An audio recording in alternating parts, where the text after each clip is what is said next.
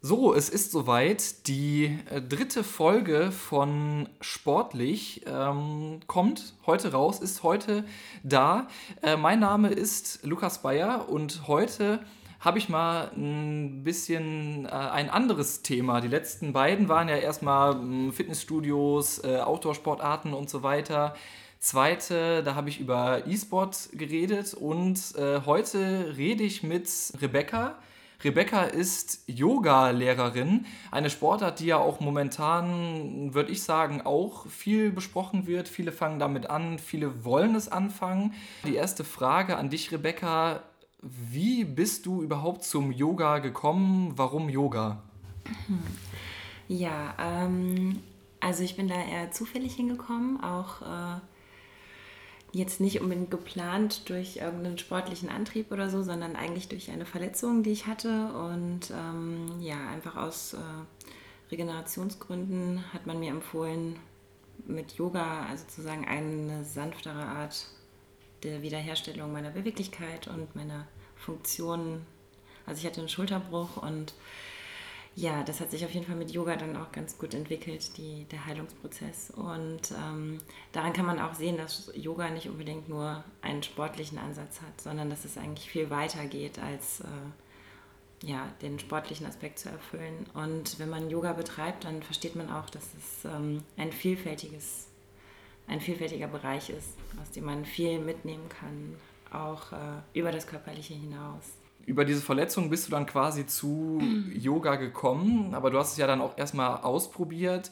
Warum bist du denn dann den Schritt gegangen, Lehrerin zu werden? Also warst du davon so geflecht, sage ich mal, als du das gemacht hast und gesehen hast, was das bewirken kann?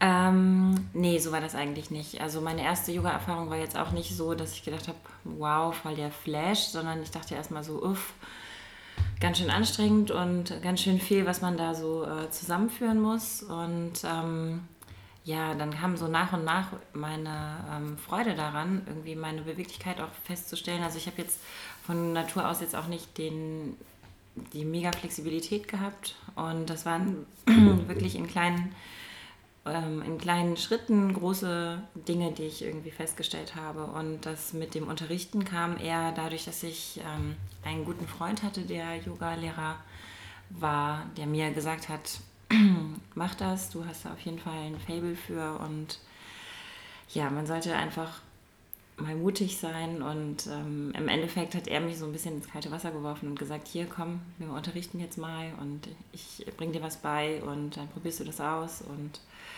ja, und dann war es halt auch einfach ein total schönes Gefühl, ne? also sich so da reinzuarbeiten und ähm, auch die Philosophie mit äh, körperlicher Praxis zu verknüpfen und auch einen Ansatz zu finden, der ähm, ja im Alltäglichen sich nochmal wiederfindet. Und das dann natürlich auch weitergeben zu dürfen. Das ist natürlich eine große Freude, die äh, man als Yogalehrer einfach hat. Das ist schon, ist schon ein toller Job, also sowas machen zu können.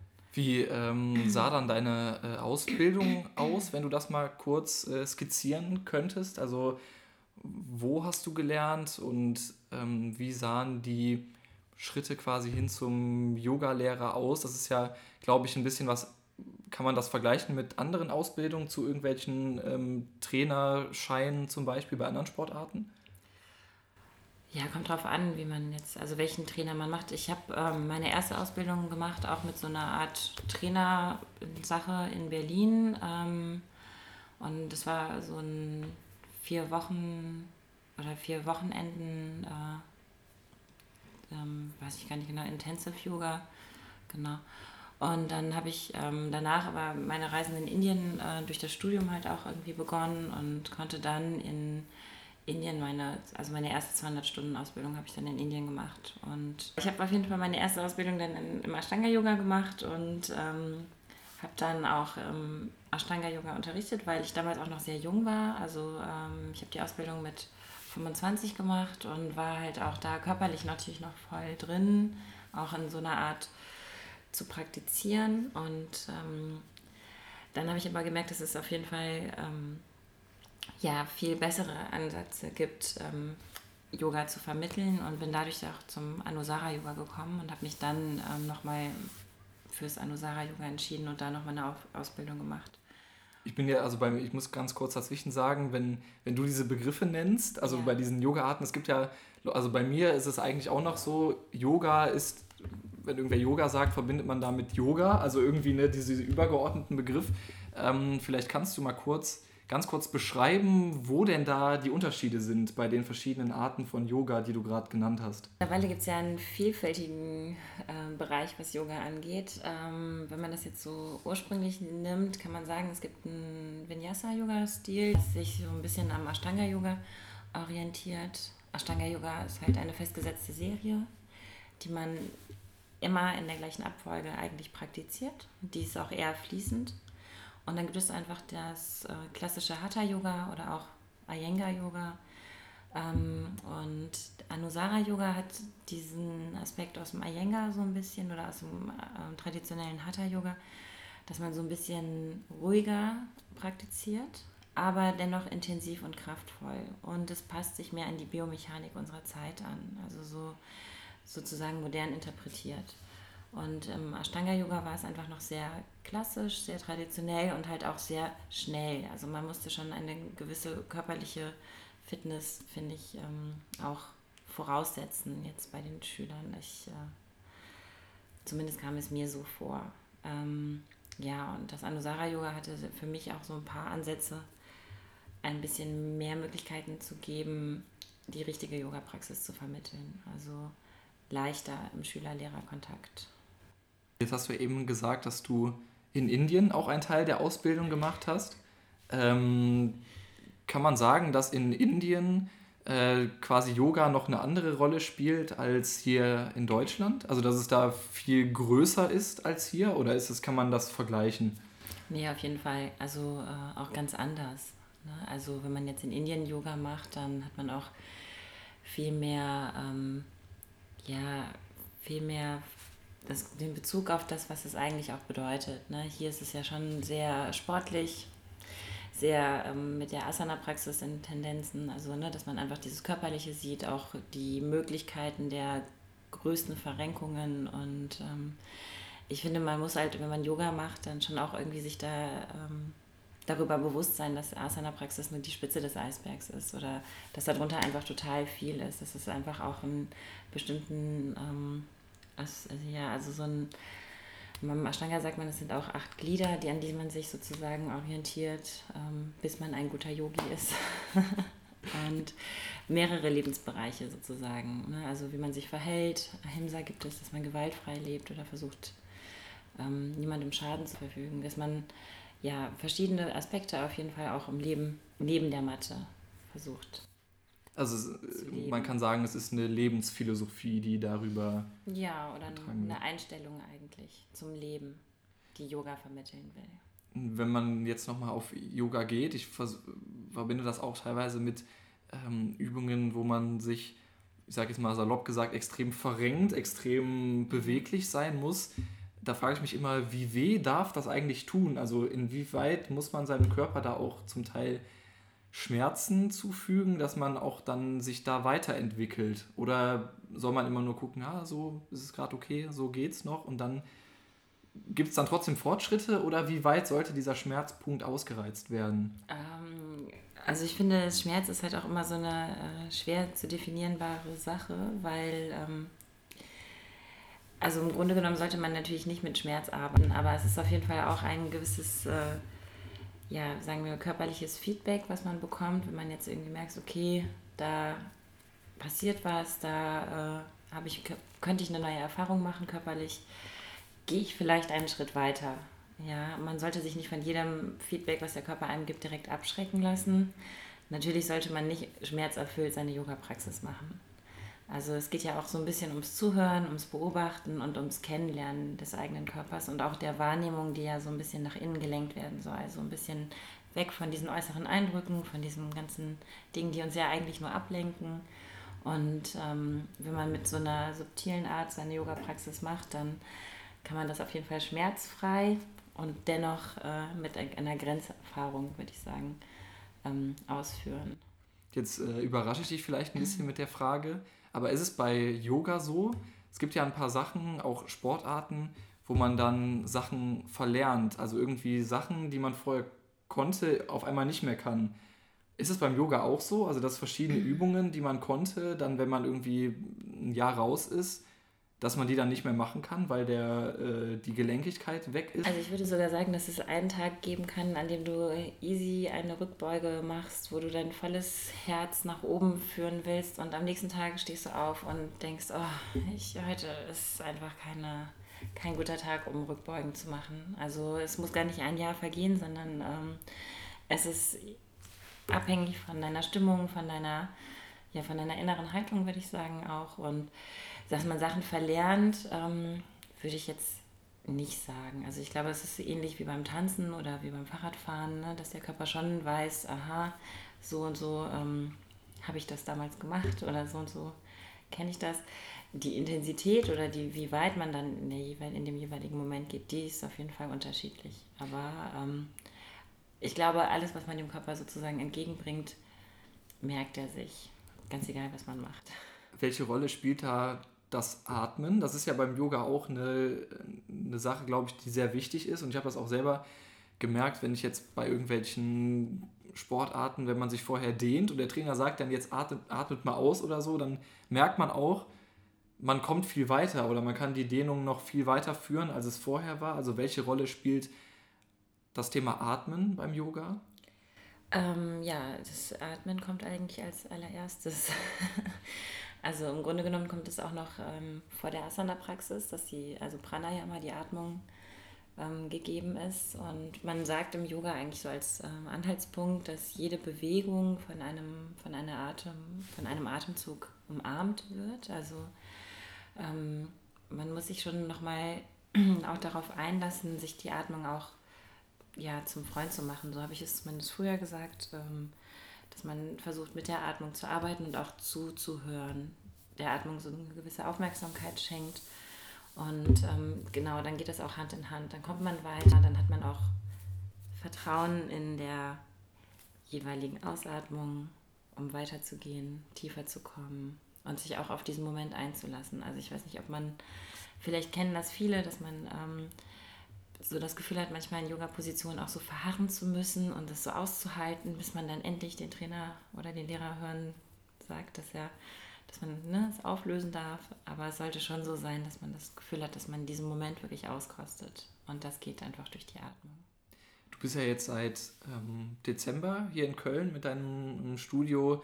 Ähm, was ist, also welche Leute kommen denn hier zu deinen Yogakursen? Ist das ganz gemischt? Ist das eine ähm, bestimmte Zielgruppe oder zieht sich Yoga quasi durch die Gesellschaft durch, wenn ich das mal so sagen kann? Es zieht sich durch. Also, äh, ich, also auch zu meiner Freude muss ich sagen, so, ähm, ich habe jetzt hier im Yoga-Studio wirklich von klein bis groß alle dabei und ähm, ja, ich äh, freue mich auch, dass es halt irgendwie so eine, so eine, so eine große Nachfrage gibt. Ne? Dass es so viele Neugierige gab, die sich jetzt für Yoga interessieren oder sich darauf mal einlassen. Und ähm, wie gesagt, also wir machen Yoga für Kinder und da äh, geht es schon los, ne? dass man sich einfach gerne bewegt, ist, glaube ich, äh, im, einfach am Mensch drin. Zumindest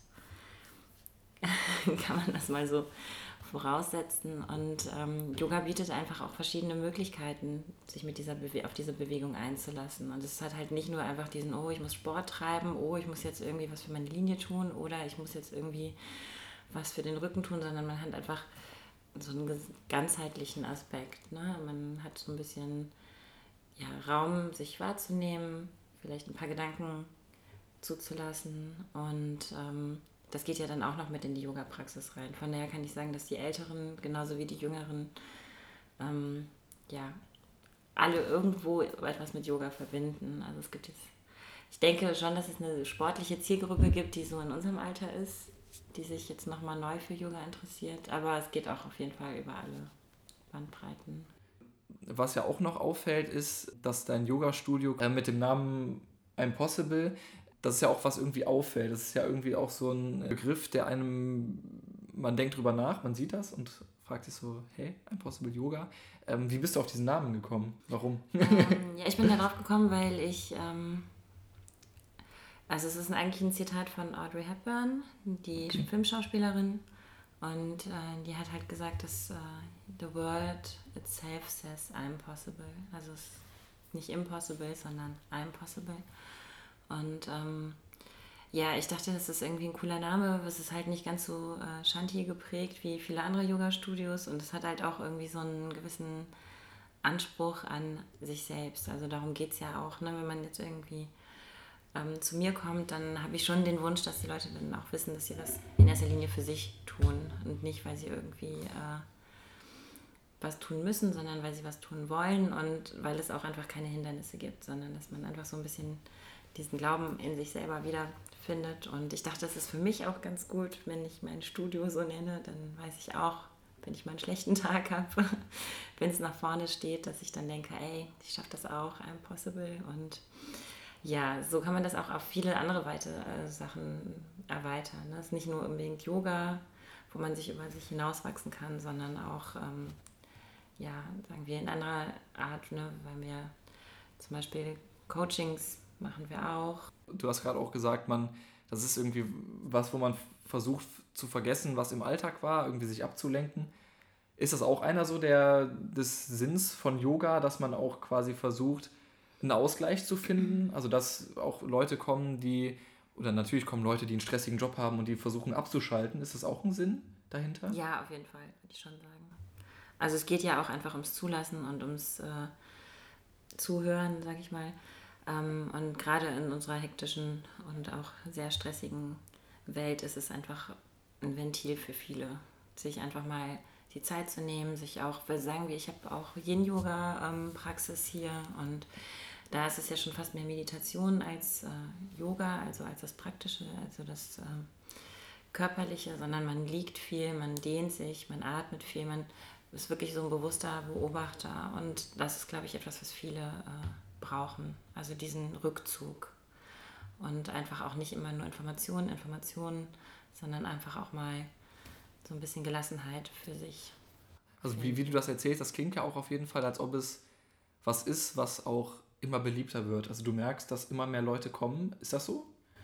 Also jetzt hier schon, ja, aber selbst beim Yoga, also unabhängig von meinem Studium, merkt man, dass man es einfach immer beliebter wird, weil es einfach ähm, ja so viele Zugangsmöglichkeiten hat. Ne? Also von der Hausfrau bis zum Manager, würde ich sagen, gibt es äh, für jeden etwas, was ihn, äh, was ihn irgendwo berührt oder was ihn irgendwie anspricht, weil in der Hinsicht sind wir alle gleich. Wir brauchen alle irgendwie eine Möglichkeit, uns selber nochmal ein bisschen Raum und Zeit zu geben und äh, den, ja, den Blick aus dem, aus dem Inneren vielleicht auch nicht zu verlieren, so ein bisschen dieses Vertrauen zu haben, dass wir in den Dingen gut sind, die wir tun und eine innere Stimme vielleicht auch noch Ne, es ist ja schon sehr geprägt, unser Leben heutzutage von Anforderungen und von Vergleichsmöglichkeiten. Und äh, ja, manchmal hat man dann diesen Effekt, dass wenn man sich so ein bisschen Zeit nimmt, wieder neue Sachen entdeckt, die einem ja, auszeichnen, die einem weiterhelfen. Das ist jetzt ähm, zum Abschluss eine sehr provokante Frage. Ja. Was sagst du deinen Leuten? Es gibt ja viele, die sagen, äh, Yoga, das ist gar kein Sport. Das ist irgendwas, man legt sich irgendwo hin und dehnt sich eventuell ein bisschen. Ähm, was würdest du so Leuten denn als Argument sagen, das, was du sagst, das ist völliger Quatsch? Ach, ich würde gar nicht sagen, dass es äh, völliger Quatsch ist. Es ist ja eigentlich schon so, dass man, äh, also im Grunde ist Yoga kein Sport. Ne? Also so, um das jetzt nochmal abzuschließen, ist es ja schon so, dass Yoga etwas, also die körperliche Praxis, die wir ausüben, die ist eigentlich nur eine Vorbereitung im Grunde genommen für die Meditation, die man danach praktizieren sollte oder könnte. Ähm, Im Grunde genommen ist äh, Asana bedeutet eigentlich auch nur Sitz, also dass man sich im Meditationssitz dann äh, körperlich gut fühlt, dass man seine Gedanken wirklich wahrnehmen kann, ohne dass man eine körperliche Ablenkung hat. Also ohne dass der Rücken schmerzt oder das Hüftgelenk merkt, oh, ich will nicht mehr, sondern dass man einfach wirklich frei ist, sich äh, zu spüren, seine Gedanken wahrzunehmen und auch sozusagen so eine Selbstre Selbstreflexion zu praktizieren. Und ähm, wenn man jetzt so die Yogakurse sieht, die wie sie heutzutage sind, sind sie halt sehr sportlich. Ähm, wie gesagt, klassische harter Yoga-Sachen sind wirklich sehr ruhig, man hat viel Zeit für den Körper. Ähm, ich bin trotzdem jemand, der auch sehr sportlich oder sehr intensiv unterrichtet, der an einer körperlichen Praxis angelehnt weil ich einfach finde, man hat ähm, einen guten Zugang. Wenn man jetzt, sagen wir, Yoga macht ähm, und das auf dieser körperlichen Ebene geschehen lässt, dann hat man auch einen anderen Zugang in Shavasana. Und das ist einfach ähm, diese Komponente. Wir arbeiten körperlich, um uns danach zu entspannen und uns diese Ruhezeit zu geben. Und das ist halt ohne diese körperlich herausfordernde Praxis vorher nicht möglich. Und dann sieht es auch noch total schön aus. Also es ist ja auch ein ästhetischer Sport, wenn man so will. Ja, wenn ich, also wenn man manchmal so Bilder sieht, da denke ich mir auch manchmal, boah, das will, will ich jetzt aber auch irgendwie können, ja. aber im Endeffekt äh, ja, endet der Spagat dann schon irgendwann äh, an der, in der Hälfte. aber ähm, nee, also es ist auf jeden Fall, kann man sagen, ein richtig guter Ausgleich zu einem stressigen Alltag. Ja, das auf jeden Fall. Und es ist auch einfach schön, sich auf wieder auf seinen Körper einzulassen, ohne dass man, ähm, also ne, ich bin ja auch lange im Sportbereich tätig gewesen und habe Trainingspläne gestellt und so, aber ähm, es ist schöner, einfach zu praktizieren, ohne dass man seine Wiederholungen zählt. Und so, also die Herangehensweise mag ich einfach. Ne? Man ist überrascht von dem, was kommt. Man äh, geht ohne Erwartungshaltung rein und bekommt unheimlich viel. Und das ist auch etwas, was ich glaube, was man äh, in dieser Zeit auch wieder lernen muss, dass man sich ähm, auf sich selber verlassen kann und dass man ein Vertrauen hat in seinen Körper, dass man nicht immer Angst hat, dass man Rückenschmerzen hat, etc. pp. Und ja, deswegen macht alle Yoga. Es wird euch auf jeden Fall ein gutes Gefühl geben. Gut, dann danke Rebecca für diese, äh, ich finde, sehr interessanten Einblicke in das Yoga-Geschehen. Wir werden jetzt auch noch ein bisschen Yoga machen. Ich bin mal gespannt, wie es wird. Wahrscheinlich sehr äh, anstrengend. Und ähm, ich sage auf jeden Fall Tschüss und bis zum nächsten Mal sportlich. Tschüss.